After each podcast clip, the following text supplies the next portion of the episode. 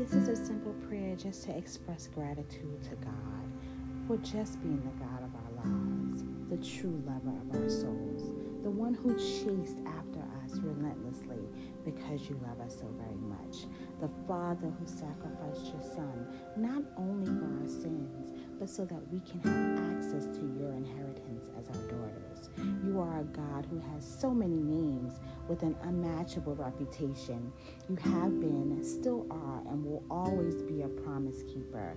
You are the first creator, the masterpiece maker who made us all, and we thank you for making us imperfectly perfect and divinely crafted masterpieces made in your own image and likeness.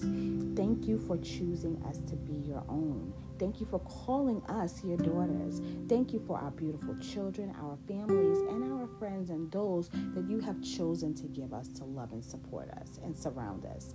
Thank you for being the shepherd that cares, not just for the 99, but you fight for the heart of the one. And God, I thank you for fighting for my heart. Thank you for being a provider. You supply all of our needs, and yes, even some of the wants that we have that align with your will for our lives. You have been always come through and have never fallen short of your word concerning me. Thank you for providing a way of escape out of situations that we didn't even want to leave. But you had created an exit plan to save our lives. I thank you for saving us from our very selves, from our own desires that could have killed us, but you said, not so. Thank you for being a producer of peace and always allowing us to find rest in you when we seek it. Your word says, Be still and know that I am God. And in knowing that you are God means I don't have to take on anything without you. In fact, I can give it all to you.